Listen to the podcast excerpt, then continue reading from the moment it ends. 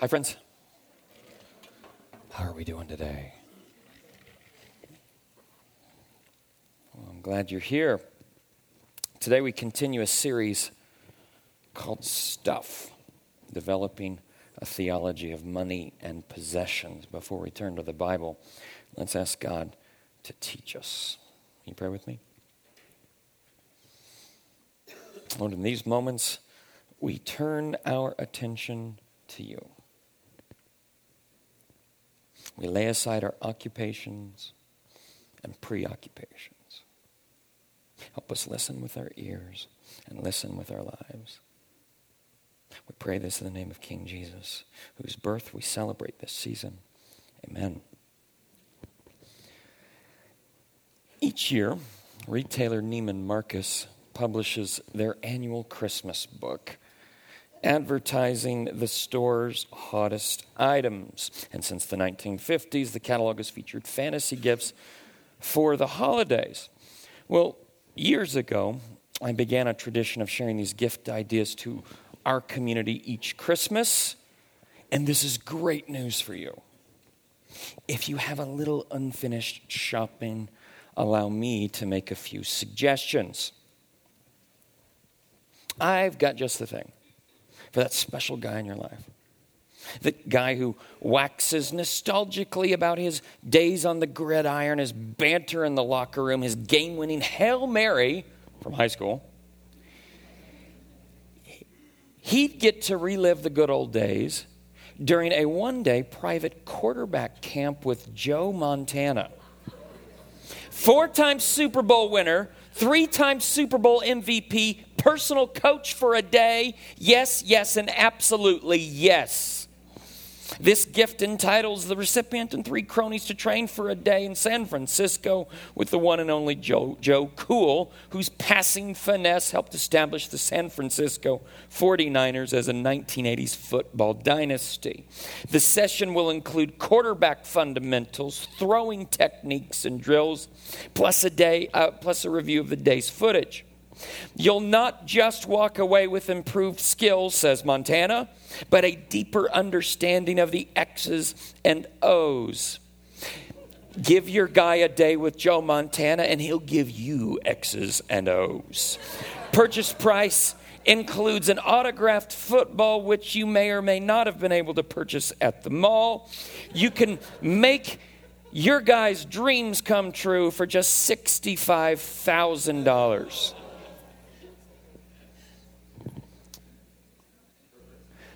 Hey, I got just what you need for your snowy, slushy winter commute to work. It's a pair of his and hers Neiman Marcus Island cars. now, if these vehicles look familiar, it's because they're the thoroughly modern updates of the Surrey topped little lookers that zipped around Monaco and Nice in the 1950s and 1960s. That's where you saw them. Popular with princesses, mo- movie stars, and moguls, these peppy little rides weigh less than a thousand pounds each, making them perfect for toting around on your yacht, like the glitterati of yesteryear. You'll note each island car comes bedecked in authentic Lilly Pulitzer prints, not only for the seats and removable fabric tops, but for totes, towels, swim trunks for him, and caftan for her. Friends, you will be the envy of Salt Lake City if you pick up a pair for just $65,000 each.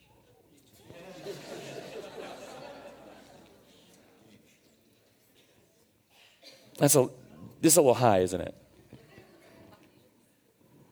We'll bring it down, right size it, a little less money. See, I, I know what you've been longing for. A way to combine your love of Broadway with your love of baked goods. Well, you can count on Neiman Marcus to fulfill your greatest wish. Cue the curtain. This is the moment in the spotlight you deserve. A walk on role on Broadway's tastiest musical, Waitress, featuring the music of Sara Bareilles. In addition to the thrills and chills of appearing on a Broadway stage, this gift comes with four premium show tickets a meet and greet with the waitress cast, and a pie making lesson with the show's pie consultant because they have a pie consultant. The baking tutorial alone is worth the price of $30,000. Totally worth it. Well, here's another something for the music lover in your life. How about an all expense paid head spinning trip to the 59th annual Grammy Awards? Your star treatment includes a sumptuous stay at the Peninsula Beverly Hills with their famous fleet of Rolls Royces for guests. Supplied with two $1,000 Neiman Marcus gift cards, you and a guest will meet Catherine Bloom, the personal shopper to the stars, who will pull together the perfect ensembles for your big night. On Friday, you'll rub elbows with megawatt music stars at Clive Davis's pre Grammy Gala. Come Sunday, you'll be whisked to the Staples Center where you'll get an exclusive backstage tour before you walk the red carpet with nominees, performers, and presenters. Where the question on everyone's lips when they see you will be Who's that? And you won't go away empty handed. You'll leave with an autographed poster and a handmade Gibson Les Paul 59 reissue guitar. Next February, friends, you can claim your spot on the red carpet with T Swizzle for just $500,000.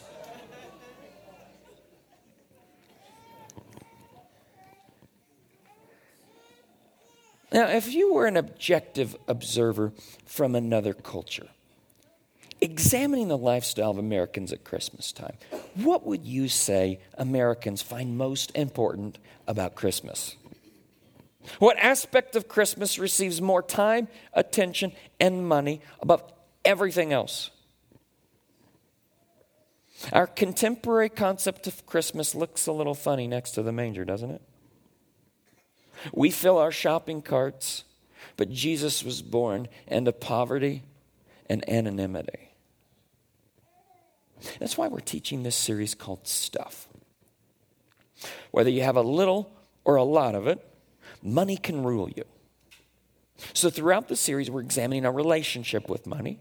We're considering what we think and how we feel about our income and assets to determine whether the almighty dollar has usurped the place of the Almighty God.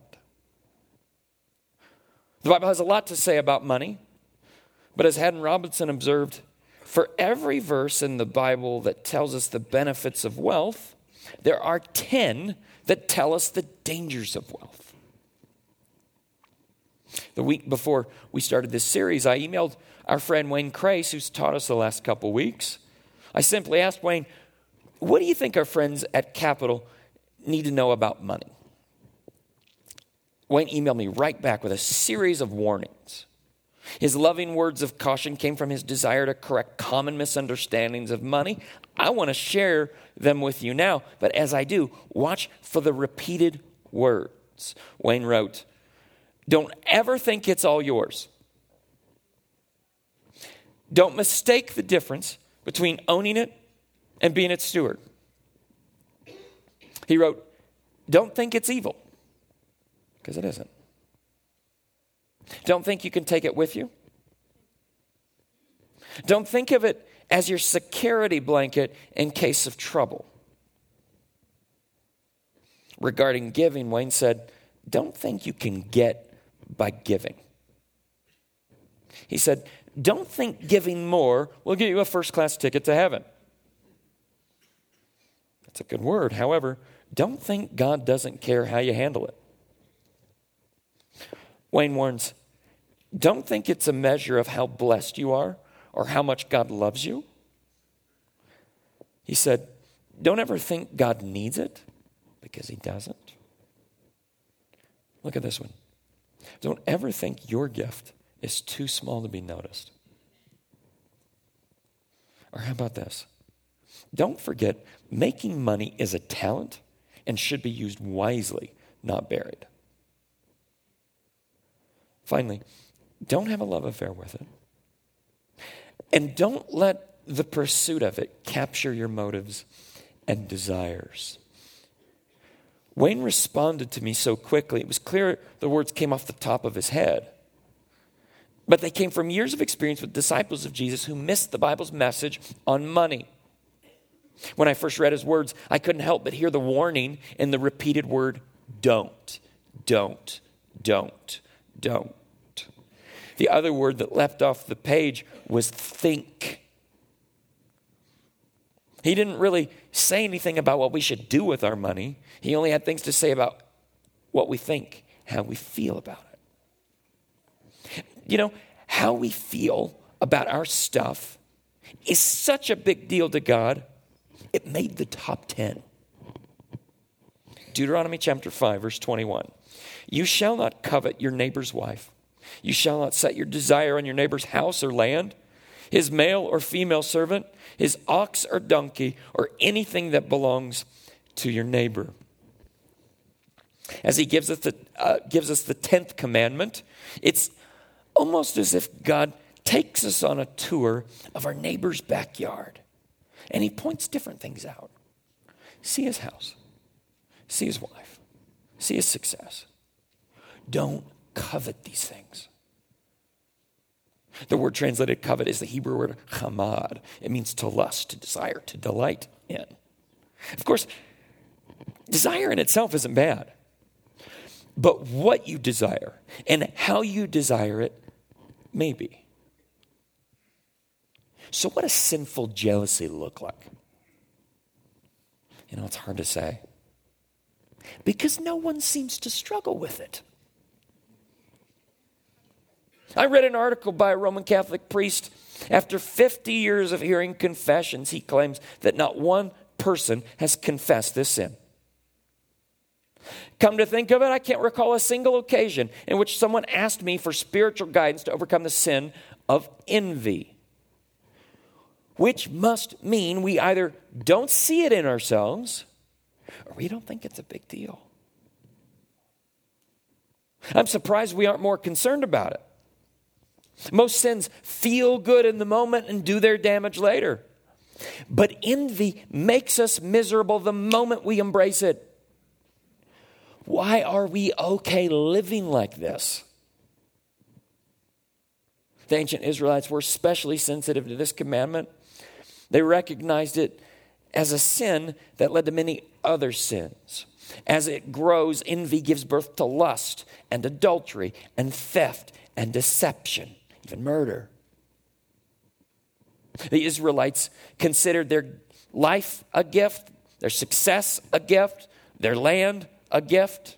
It's a driving theme of the book of Deuteronomy. We'll say more about that next week.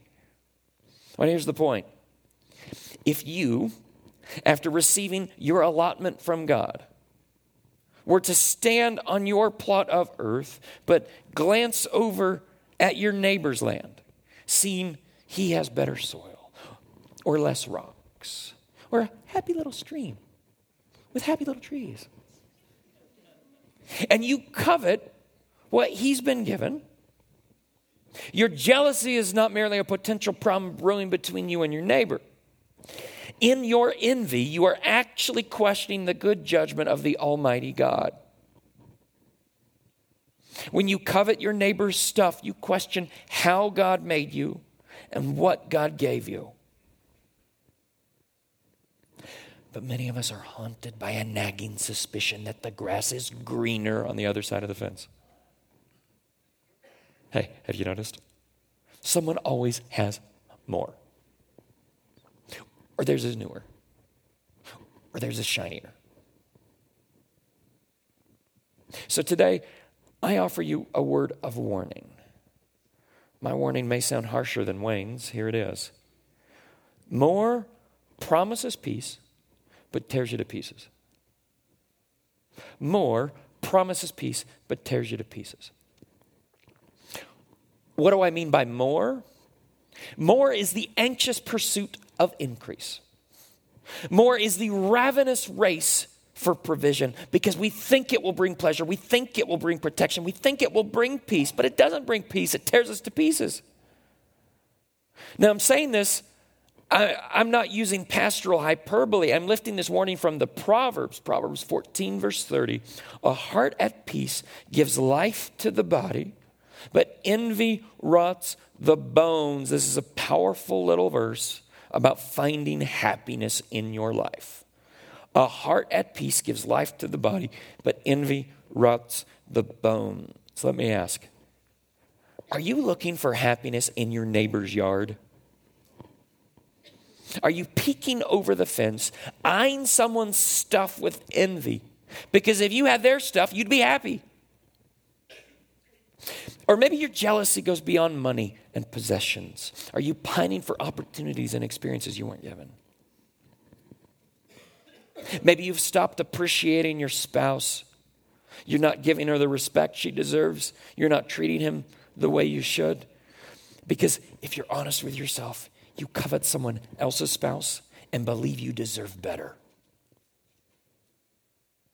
Maybe you long for the talents of others, his knack for business, her natural athleticism. Maybe you wish you had another persona. You wish you could work a crowd like him. You wish you could be the life of the party like her. Maybe you don't like your body. You could eat perfectly, work out constantly, but you'd never have the dream body she has on a diet of Dr. Pepper and Costco churros.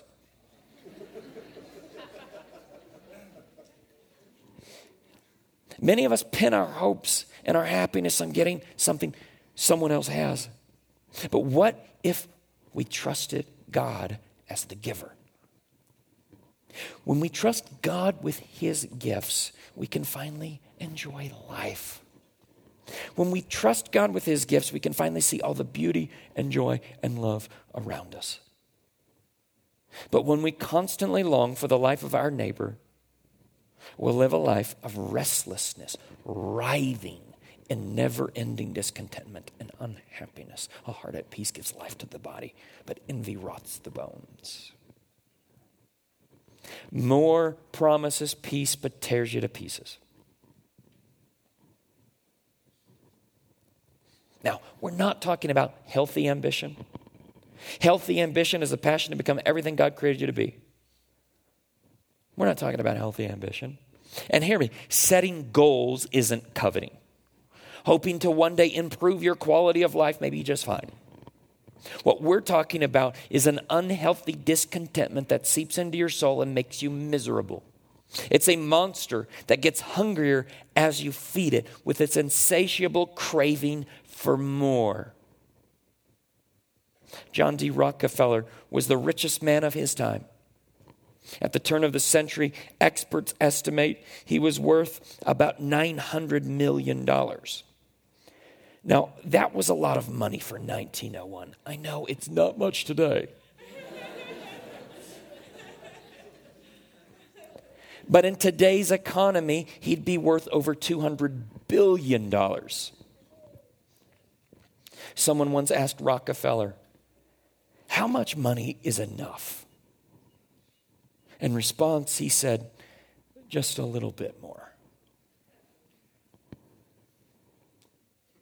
A few weeks ago, we read 1 Timothy chapter 6 verse 9 those who want to get rich fall into temptation and a trap and into many foolish and harmful desires that plunge people into ruin and destruction in verses 9 and 10 Paul offers a series of violent images uh, to give us a glimpse of the fate of a person who isn't thinking or feeling right about stuff. Now, throughout 1 Timothy 6, Paul makes clear there's nothing wrong with wealth.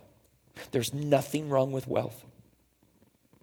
But if you set your heart on it, if the pursuit of more drives you, you won't like where it takes you. Oh, it's alluring, all right.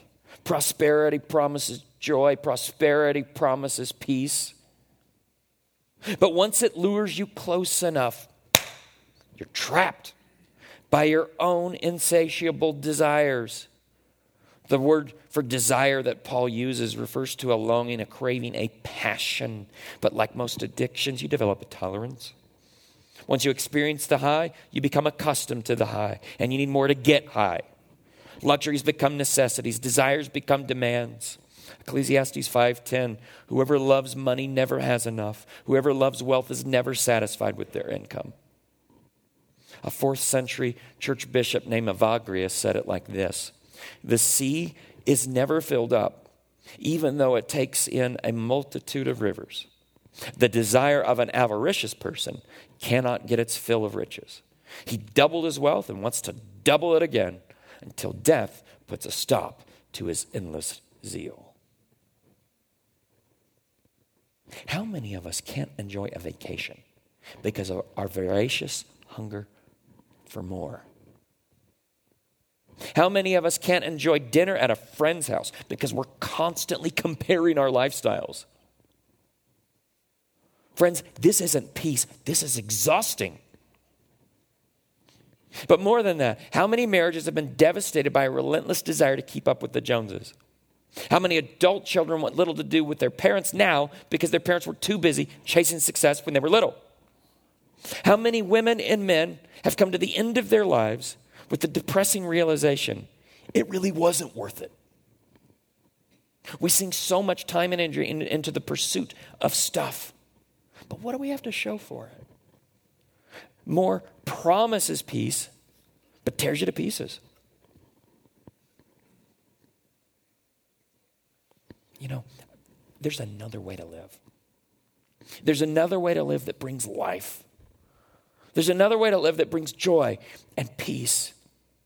It's the opposite of covetousness, it's contentment.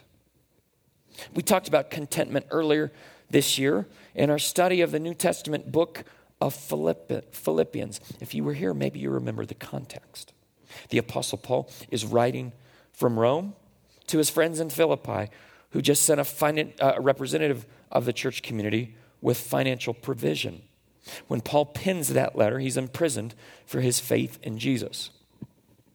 Paul experiences not only suffering, but also uncertainty. He's quite honest about it in his letter to his old friends. He can't say for sure if he'll be released or if he'll be executed. Now, anybody will tell you it's hard to be happy when you can't see what's ahead. But Paul isn't talking about happiness. Imprisonment worked differently in the days of Rome. Paul wasn't sitting in a cell eating three meals a day. Rome made prisoners responsible for their own provision. But since he couldn't work, Paul was dependent upon family or friends to help him out. In his letter, he reveals that virtually everyone has abandoned him, which means Paul often goes without. Now, anybody will tell you it's hard to be happy when you don't have enough. But Paul's not talking about happiness. In the letter, Paul thanks his friends for their generosity, and he means it. But he wants them to understand his outlook, how he thinks about his present circumstances. Philippians chapter 4, verse 11. I'm not saying this because I'm in need. Now let's stop right there. Would you agree with Paul's assessment of his circumstances? If you were unfairly locked up, required to provide for yourself, but unable to provide for yourself, while being deserted by the people you thought were your friends, would you describe yourself as being in need? Because I think I might. Paul says, I'm not saying this because I'm in need, for I have learned to be content whatever the circumstances. Now, that word content, it's a little Greek word, autarkes. Rhymes with guitar case.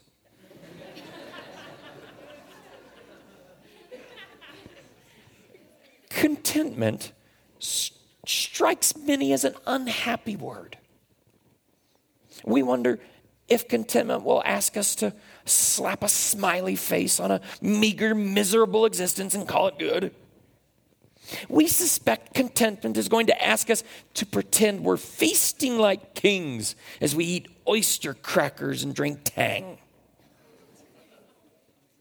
They still sell Tang? We think of contentment as an unpleasant, almost painful word, but it's actually a peaceful word. Contentment is freedom from the stressful, restless urge for more. Contentment is a restful state of heart and mind in which you know in your bones God has given you everything you need to do everything He wants you to do. Look back at verse 11. I'm not saying this because I'm in need, for I have learned to be content, whatever the circumstances. The readers in Philippi would have recognized that Paul is borrowing language from the Stoics. Stoicism was a school of philosophic thought popular in the culture for a few hundred years. Stoicism teaches, among other things, that the pinnacle of virtue is found when one reaches indifference to changing circumstances.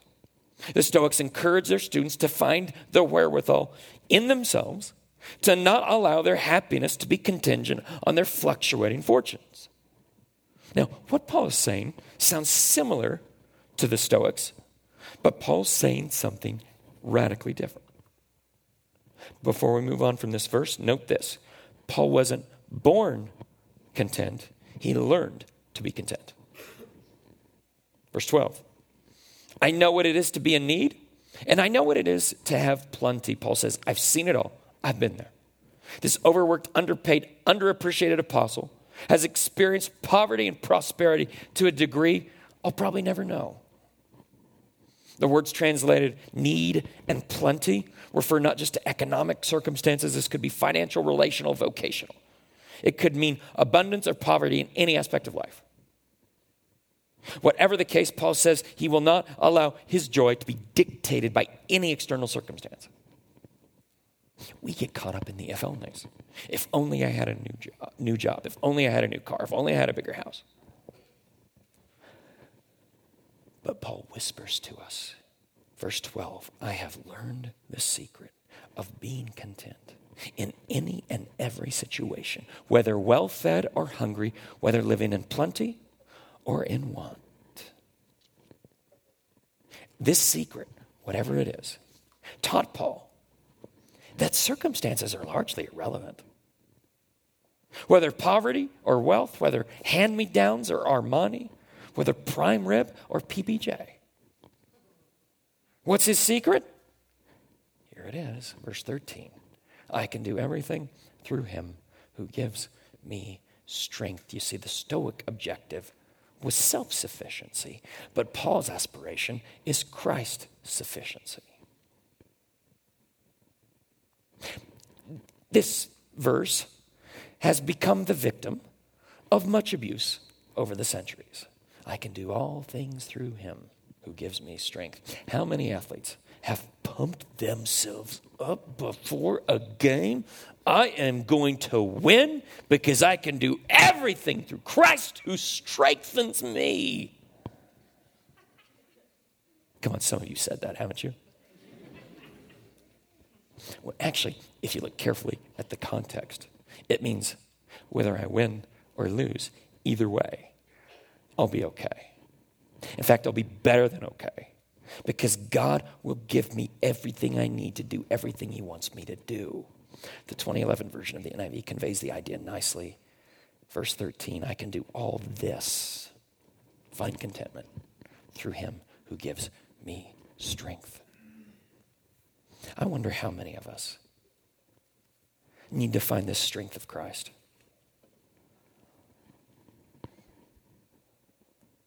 So we can simply find the word no. Or, or better, the word enough. Enough. More promises peace, but tears you to pieces. More isn't working. More overpromises and underdelivers. More promises peace, but tears you to pieces. So we got to ask, even in the holiday season, wh- where do we draw the line? How do we know when enough is enough? I mean, ask yourself honest questions. How much house is too much house? What kind of car is too luxurious? Can a Christian drive a Mercedes? Should Christians only drive used cars? Or maybe it's more nuanced than that. Maybe it's okay to drive a Toyota, but not a Lexus. Uh, it's the grand question everybody's asking. WWJB, what would Jesus buy?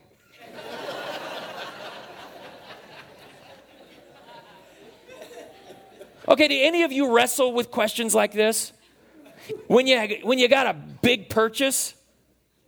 I'm wrestling with one right now. Right now. This weekend, I got to make a decision to buy or not to buy.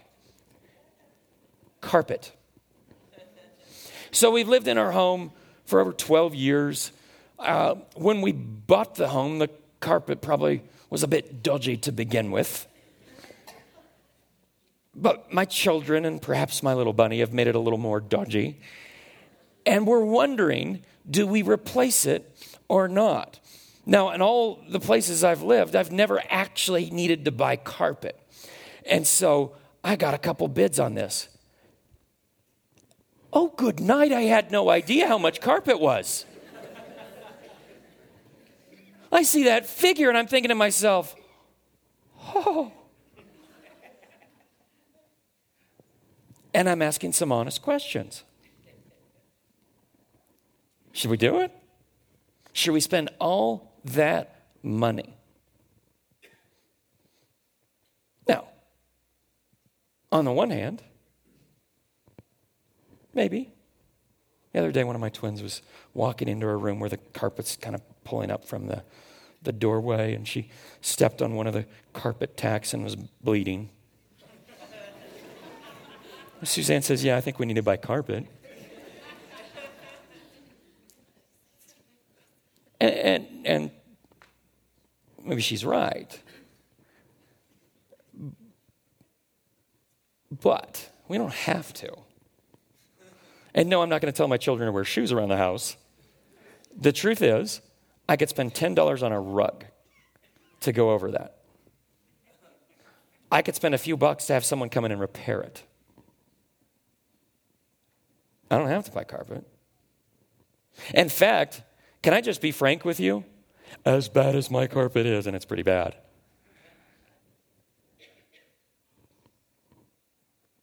Who cares? Do you realize there are people in this city who don't have a home over their, over their heads? Now, that is the proper context in which I want to make this decision. Do you wrestle with things like this, or is it just me?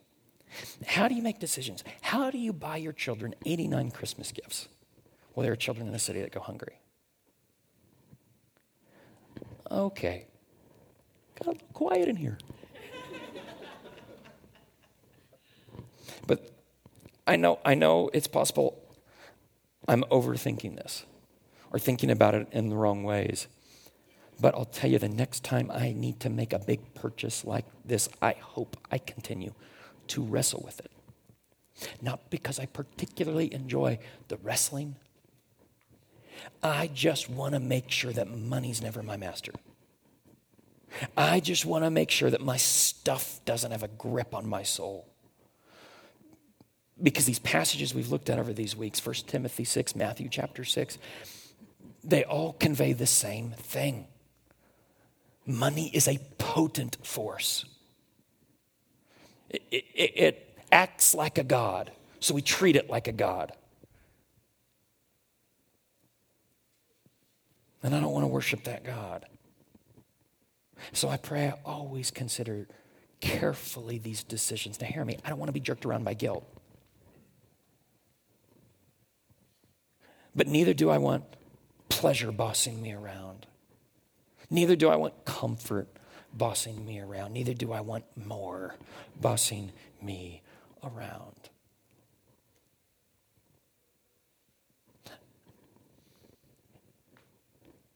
If you came looking for answers to your questions, to buy or not to buy, you're not going to get an answer from me. Wish I could. But God will show you in the wrestling. I absolutely believe it. If your heart is sincere toward Him, He'll show you in the wrestling. Because sometimes the answer is buy.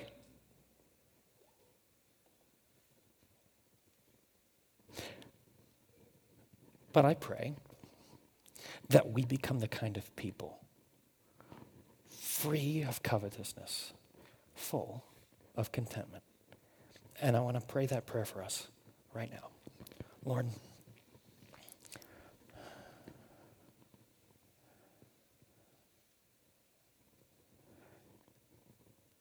in this moment,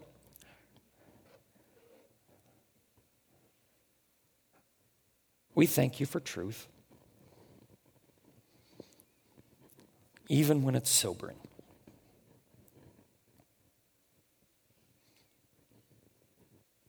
And we pray we'd find truth. We pray we'd find wisdom for the little decisions and the big decisions that come our way. I pray you'd give us eyes to see into our souls, to understand if there's any envy, any,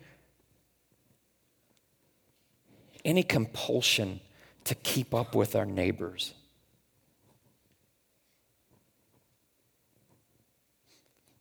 Any of that comparison game we play so often. I pray you would open our eyes to see it for what it is. Help us to rightly recognize that more overpromises and underdelivers. Help us rightly recognize that more lies. And it doesn't provide the happiness it promises.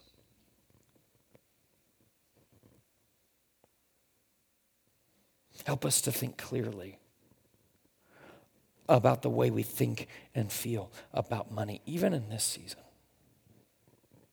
And then help us to live out our lives, even our financial lives, with freedom and joy and generosity. May this become a defining characteristic of me and of our community. May we individually and collectively be a kind, the, the, a kind of disciple who's just as lavish with generosity as you are.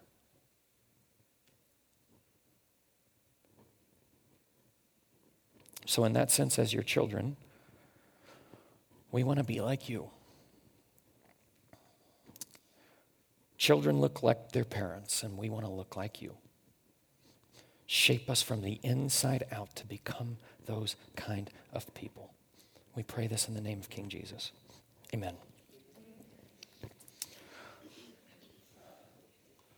Let's talk about homework.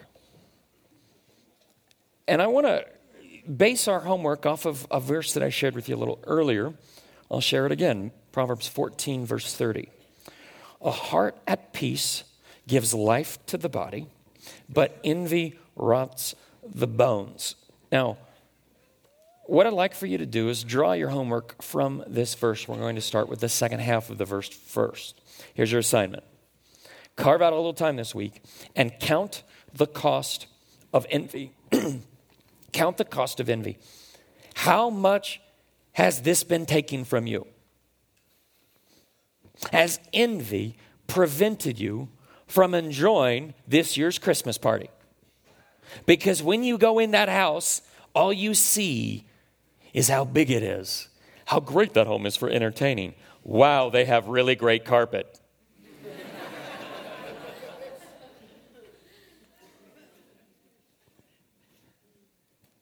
Has envy robbed you of your joy as you think about what you're getting for Christmas as opposed to what he's getting for Christmas? Or she's getting for Christmas. Always wanted the Lexus with the big bow on in my driveway. Never got one, by the way. Oh. Eh, eh, what else is envy taken from you? Has envy prevented you from finding friendship? Here's what I mean. A lot of us throw ourselves into our careers. Envy drives us to work harder so we can get the promotion, so we can have more money, so we can work harder, so we can get the promotion, so we can have more money, so we can work harder. So you get it. And so doing, it's amazing how one of the first things to go is we've crowded out true spiritual friendship. And we look around, we realize, I mean, if we were honest with ourselves before God, we don't have any friends. Oh, we've got loads of friendly people, delightful humans around us. But I'm talking about true friendship. A soul brother or sister. Somebody who knows us intimately and can call us on our junk and help us find strength in God and help us ask honest questions about our finances and about everything. That's the kind of friendship I'm talking about. Has envy, your pursuit of more, crowded out friendship? What's envy done to your family life? If you're married, what's envy done to your marriage? Has envy, the pursuit of more, caused you to get up really, really early to go to work and stay really, really late and drag all that work with you on every vacation? What's it cost you? What's it cost your relationship with your kids? Think about it, process it, carve out a little time, and ask God to show you what envy has cost you. Okay? Back to the verse, Proverbs 14 30, the first part of the verse. A heart at peace gives life to the body. Here's your assignment contemplate the impact of peace. What would it look like? How, what would the evidence be? What would the consequence be of you having a heart of peace? Well, maybe it's in many ways the opposite of the cost of envy. What would it be like to walk into a friend's home and see their breathtaking grand piano and their incredible dining room, and you go out back and their landscaping is perfect, even in the winter?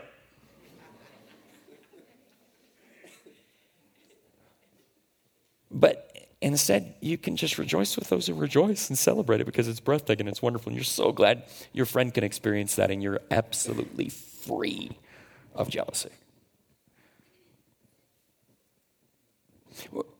What would it be like to have this heart of peace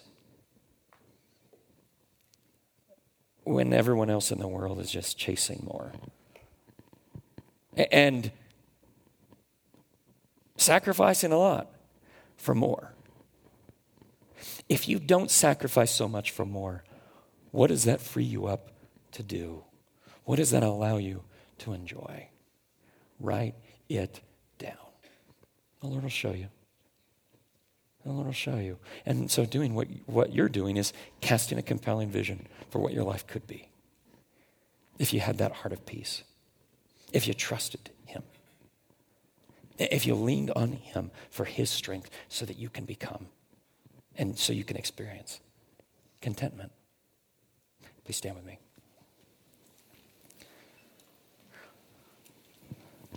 We'll also make this graphic available to you. More promises peace, but tears you to pieces.